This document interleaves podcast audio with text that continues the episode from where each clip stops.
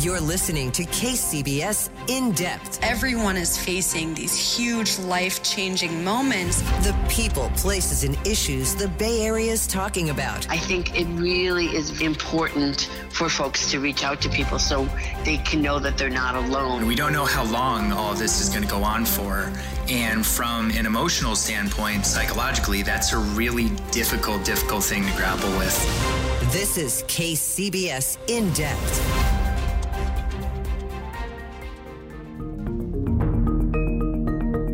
The four years that President Trump was in office, California found itself at odds again and again with the White House. So now that President Biden has moved into the Oval Office, how much is going to change? I'm Keith Menconi. This is KCBS in Depth, and today in the program, we're going to take stock of the many ways that the Trump era reshaped California. It's never been quite this toxic. And then consider some of the ways that the new administration may shake things up once again. Those are big because there's so many dreamers in California.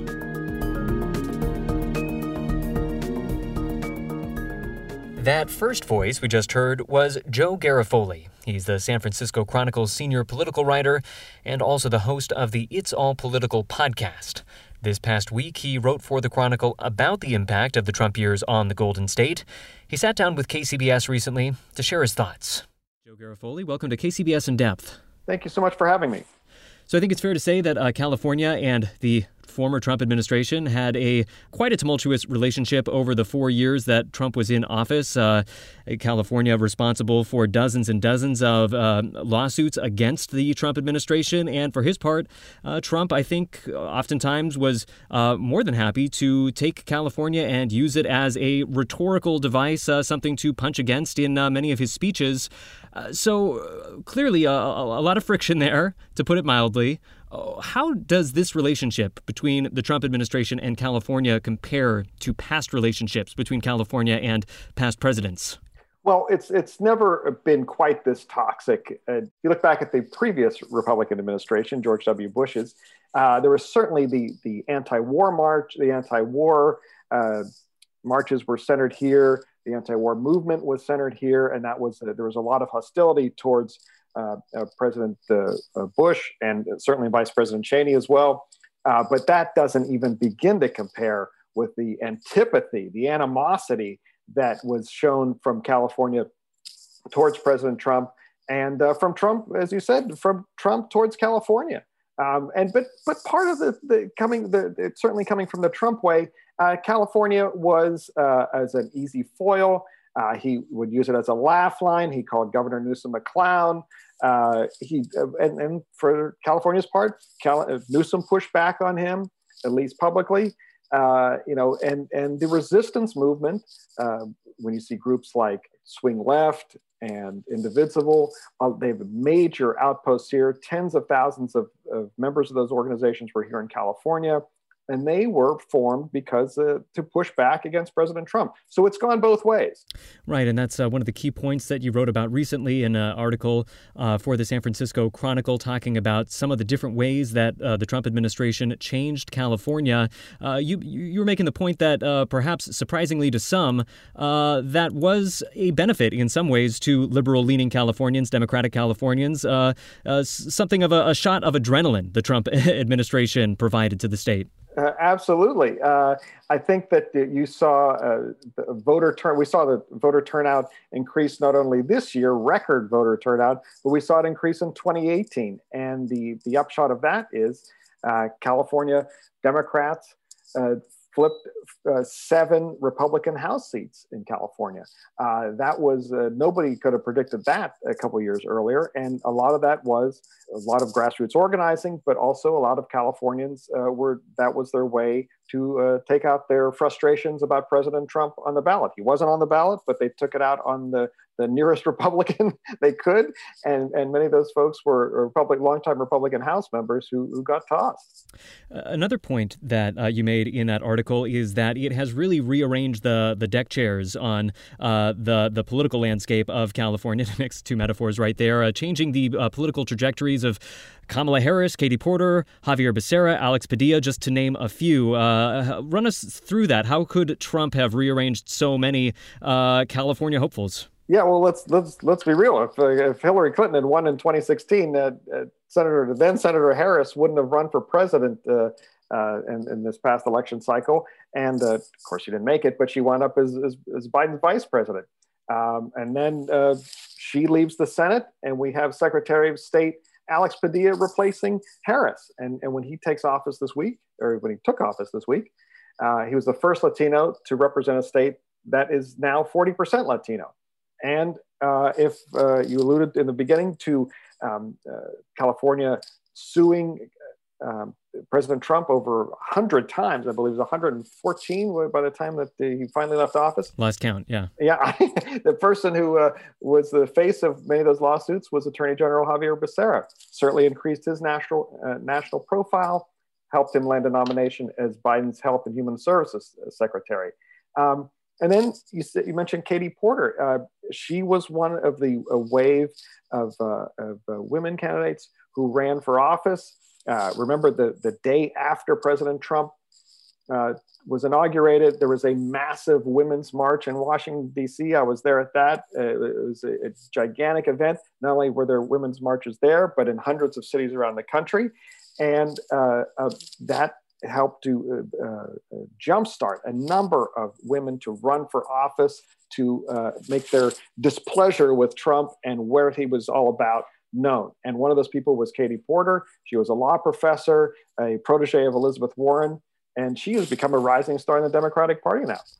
Yeah, you uh, touch on a number of other points in your article. Uh, you talk about immigration. We're actually going to have uh, U- USF uh, uh, Professor Bill Hing on a little bit later in the program to talk about some of those uh, impacts on immigration and what to expect from the Biden administration.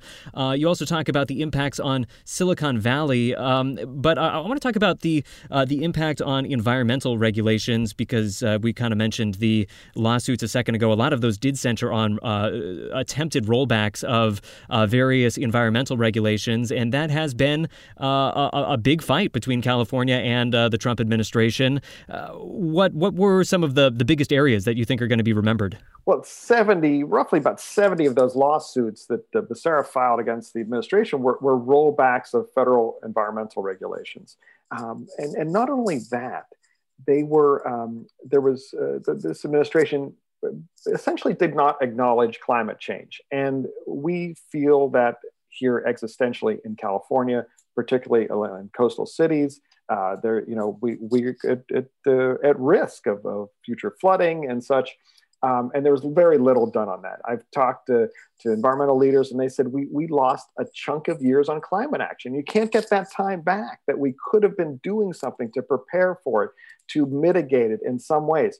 Uh, we also uh, about wildfires. Now Newsom has gone out of his way to say that you know whenever he needed uh, you know, federal assistance, emergency funding. He, he, he, generally got it from Washington, and you know, for all their back and forth that we talked about, uh, there they there was a sort of uh, behind the scenes.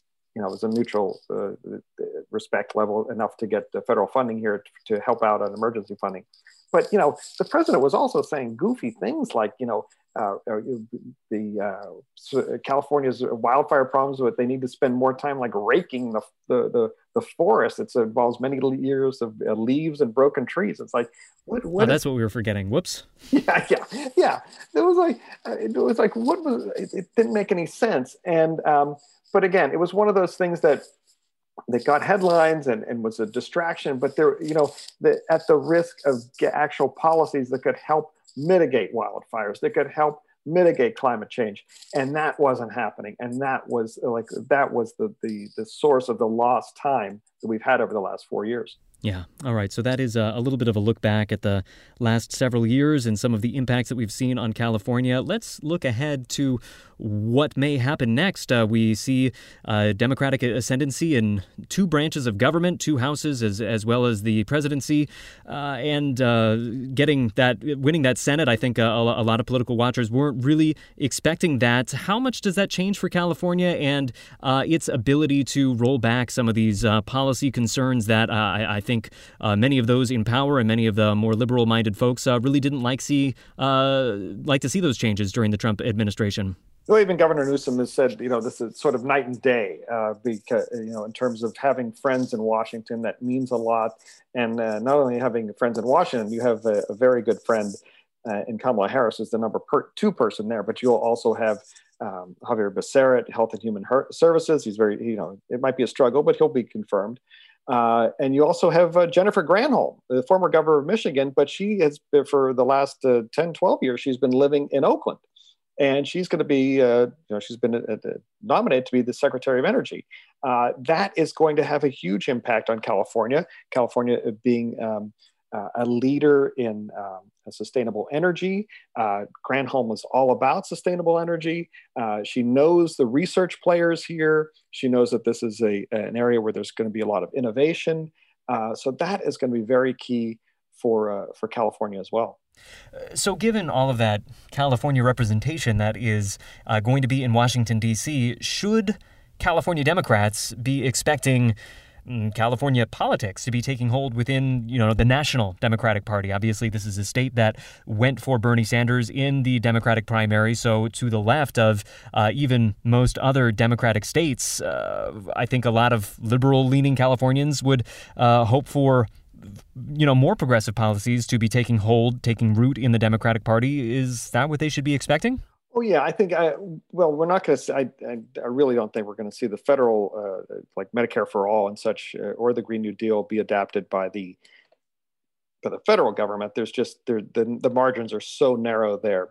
But you know, many of those policies are already been adapted by California, and California will always have an outsized influence on the Democratic Party. Number one, being the largest state, uh, being uh, predominantly Democratic, and uh, and basically, you know, what it comes down to in politics, money. And California has long been the ATM of Democratic Party politics. Uh, I, I know that because uh, every time uh, a politician comes through town to uh, raise money, I try and get them on my podcast hmm. uh, because because they all have to come here to shake the coin, uh, shake the can for some coins. Um, so that's what that's you know, sadly because of the way our our, our political system is is rigged this, these days, uh, money means so much. There's a lot of Democratic money here, a lot of wealthy Democrats that will be why California continues to have influence in politics. All right. Well, uh, a lot of things changing, but some things uh, absolutely staying the same, as we just heard. Uh, we have been speaking to Joe Garofoli. He, once again, is the San Francisco Chronicle's senior political writer, also the host of the It's All Political podcast. Joe Garofoli, thanks so much. Thank you so much. I appreciate it.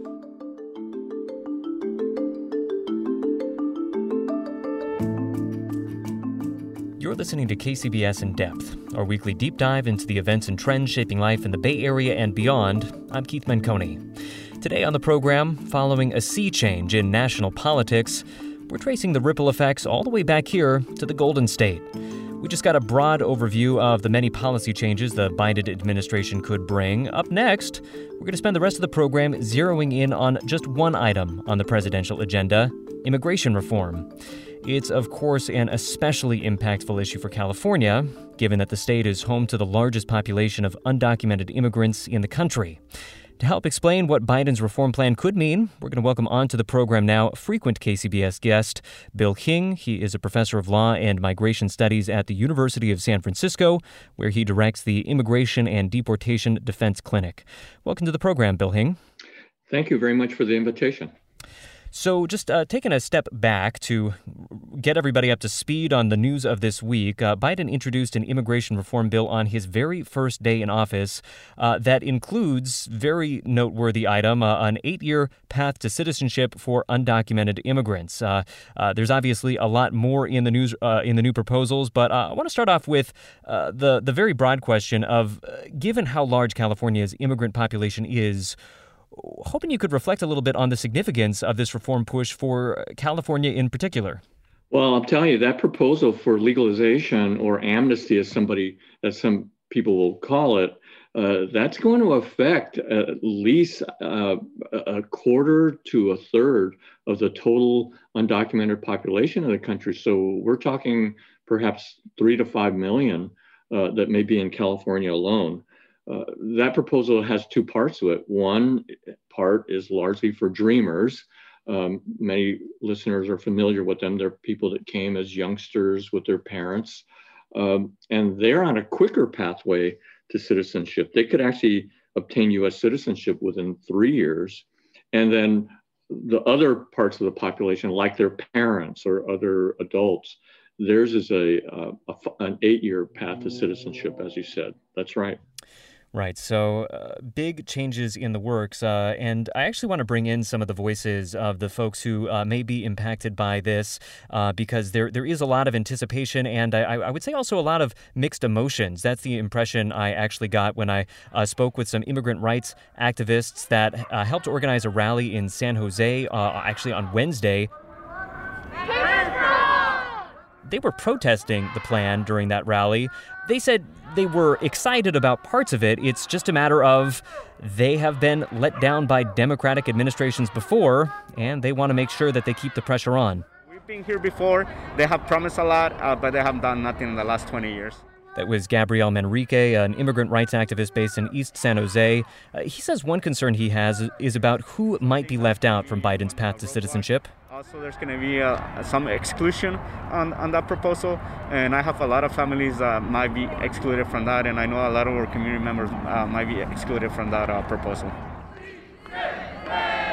Meantime, uh, diving into the politics of all this, uh, he believes that if the Democrats were really serious about getting this passed through Republican opposition, they would dismantle the filibuster. Because uh, if there's a filibuster, you know, like Republicans might have uh, an objection, and that's going to make it harder uh, for an immigration reform to pass. So, Professor Hing, there we have uh, a mix of uh, hope, but also a fair amount of skepticism. And uh, I, I, suppose that that is sort of to be expected, just given how long many of these dreamers have uh, waited for these reforms to come. Well, I definitely share the, the skepticism that 10 Republicans in the Senate are going to step forward to endorse and support the legislation as written. Already, uh, there are people that have spoken out against it, uh, most notably Ted Cruz and Mitch McConnell was not that happy with it. And so, yeah, it's going to, with the filibuster in place, uh, 51 votes is not necessary. You actually need 60 votes to break the filibuster. Uh, uh, but with respect to some of the other comments, I, uh, I, I, certainly would not solely blame Democrats for not passing immigration reform. They came very close in uh, 2010 to pass the DREAM Act, and they came five votes short in the Senate. Uh, they pa- passed the House under Nancy Pelosi's leadership in 2010, the DREAM Act but they came five, five votes short. They got 55 votes instead of 60 in the Senate. And uh, I, do we blame the Democrats for that, or we, do we blame the Republicans? I, I, I think that it's more of a Republican problem, to be honest with you, than a Democratic problem. Speaking once again to uh, Bill Hing, professor of law and migration studies at the University of uh, San Francisco, taking a step uh, back again from the politics of this uh, and just considering the real pressure and real fears that folks have been living with uh, for all these years where this uncertainty has been in place. I mean, uh, help, help those, help, help folks that have not had to face that understand what this long, long period of waiting has meant for the people that it's impacted. Many of these residents have lived here for decades. Uh, people who entered as young men and women in their 20s and 30s are now uh, 30, 40 years older. And I, it, it, they have families. Uh, the vast majority of the undocumented population comes from what are called mixed families, where they very often have a United States citizen child or two. Some of those children have grown up, they've graduated from Cal or San Francisco State, and uh, they're very much a fabric of the community, yet they continue, those without documents continue to live in the shadows, uh, especially under the Trump administration. There was fear uh, day one of uh, after the uh, election in 2016 and then after the inauguration in 2017, uh, there was a big source of fear of deportation. And in fact, there were random acts of arrest by ICE, there were raids that occurred. Uh, th- then we read about the family separations at the border and what was happening. So uh, the, the population that has worked in the United States for years, the vast, vast majority have never had any criminal problems. Uh, honestly, they're just trying to put food on the table. There are our neighbors. We see them in restaurants, in the construction industry, uh, in agriculture, and in gardening, and uh, yet they're not allowed to be fully part of our community.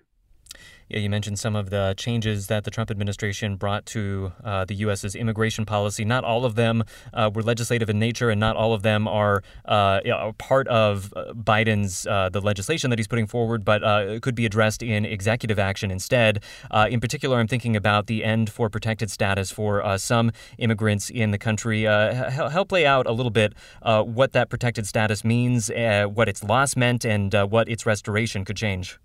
Yeah, uh, in fact, there was no immigration legislation passed under the Trump administration. He wanted to eliminate family visas, for example, uh, but and he wanted money for the border, but he never got anything like that from Congress. He had to kind of manipulate funds. But uh, yeah, administratively, he sought to end DACA, the Deferred Action for Childhood Arrivals programs, but also this thing called TPS, Temporary Protected Status, uh, that affects in the Bay Area people from countries like El Salvador. Um, ac- across the nation, something like 200,000 Salvadorans alone uh, who who had this protected status that, that were here for more than 20 years. That's when it went into effect, and he sought Trump sought to terminate that. And in the Bay Area, and it's related to uh, unsafe conditions in in their home country. Exactly, it's people who fled at that time who were fleeing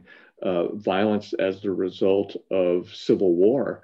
People that are fleeing El Salvador and Honduras right now are fleeing because of drug and cartel and domestic violence. So it's a different form, but Trump sought to end that TPS status, and that in the Bay Area, it would affect at least 20,000 people. Most of them have citizen children that are born, been born here.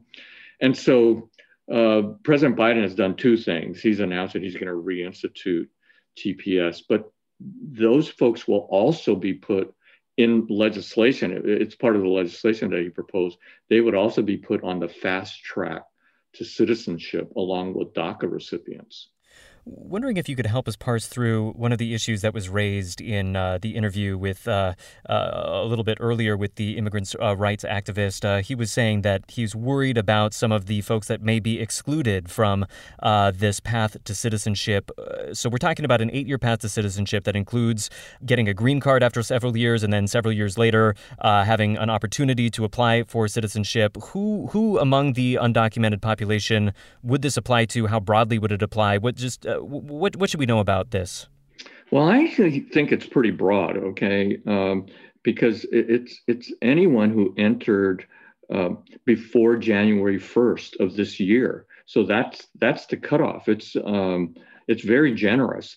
I was around for uh, Immigration Reform and Control Act of 1986, and it was not as generous. That one you had to have lived here for four years before you could apply. And so this is right now, people who entered before this January, that's pretty generous. The people that are excluded are those who cannot pass criminal or national security background checks and people who uh, have not paid their taxes. And we know um, that you can always pay back taxes, and, and that was done back in 1986, and that was fine. There's, there's just not going to be any getting around some criminal and national security requirements for folks. Um, and and yes, there are going to be some people that are excluded from that. Uh, but I, I I while I might think that there are some people with a criminal background that should be granted legalization, uh, I, I think that realistically it's going to be hard to not get legislation, uh, not not to get legislation passed without criminal and national security bars. Uh, very, very last point that I want to put to you. I mean, given all of the uh, political hurdles that we've been discussing throughout the course of this conversation. And uh, just to bring in one more point from the uh, uh, immigration hawks that are uh, opposed to the Biden proposal, they're also warning that this is not a time to be bringing in more workers into the country. They fear that you know during a a, a, recession, having more economic competition in the workforce will hurt American workers. So there is widespread opposition from uh, folks that tend to oppose these sorts of immigration reforms. Now, given that, given uh, all the hurdles that the Biden administration is going to need to go through to make this a reality, uh, there may need to be some compromise. We've listed a lot of different proposals uh, over the course of this conversation. Uh, for you, Professor Hing, what would you say are the, the core portions of those uh, proposals that you would want to see maintained through the course of that deliberation and that compromise? Well, I, I, I, think that the core part, which deals with this broad legalization for 10 to 12 million, it should remain because we're not, that isn't about bringing new people in. That's about legalizing people here. And the truth is, the vast majority of those folks are already working, and we've got to bring them out of the shadows. And the other truth, what's relevant to the pandemic, as we've all found out, is many of the undocumented workers are actually essential workers in terms of services. You know, they're the ones that are delivering things, they're the ones that are helping uh, healthcare workers and and the elderly and and construction that's that's going on in some parts of the country. And so, I actually think that uh, we should be rewarding these folks, uh, and it's not going to affect the the labor situation because they're working already.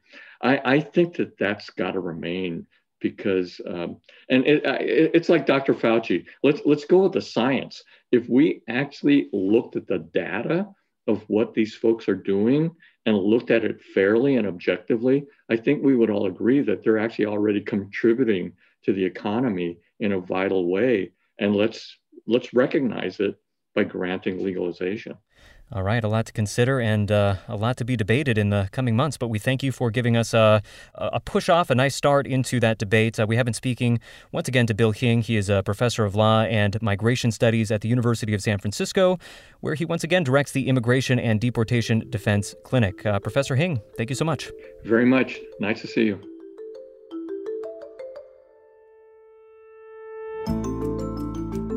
Thank you all for listening. Remember, you can find past episodes of the program online at the KCBS website or wherever you get your podcasts.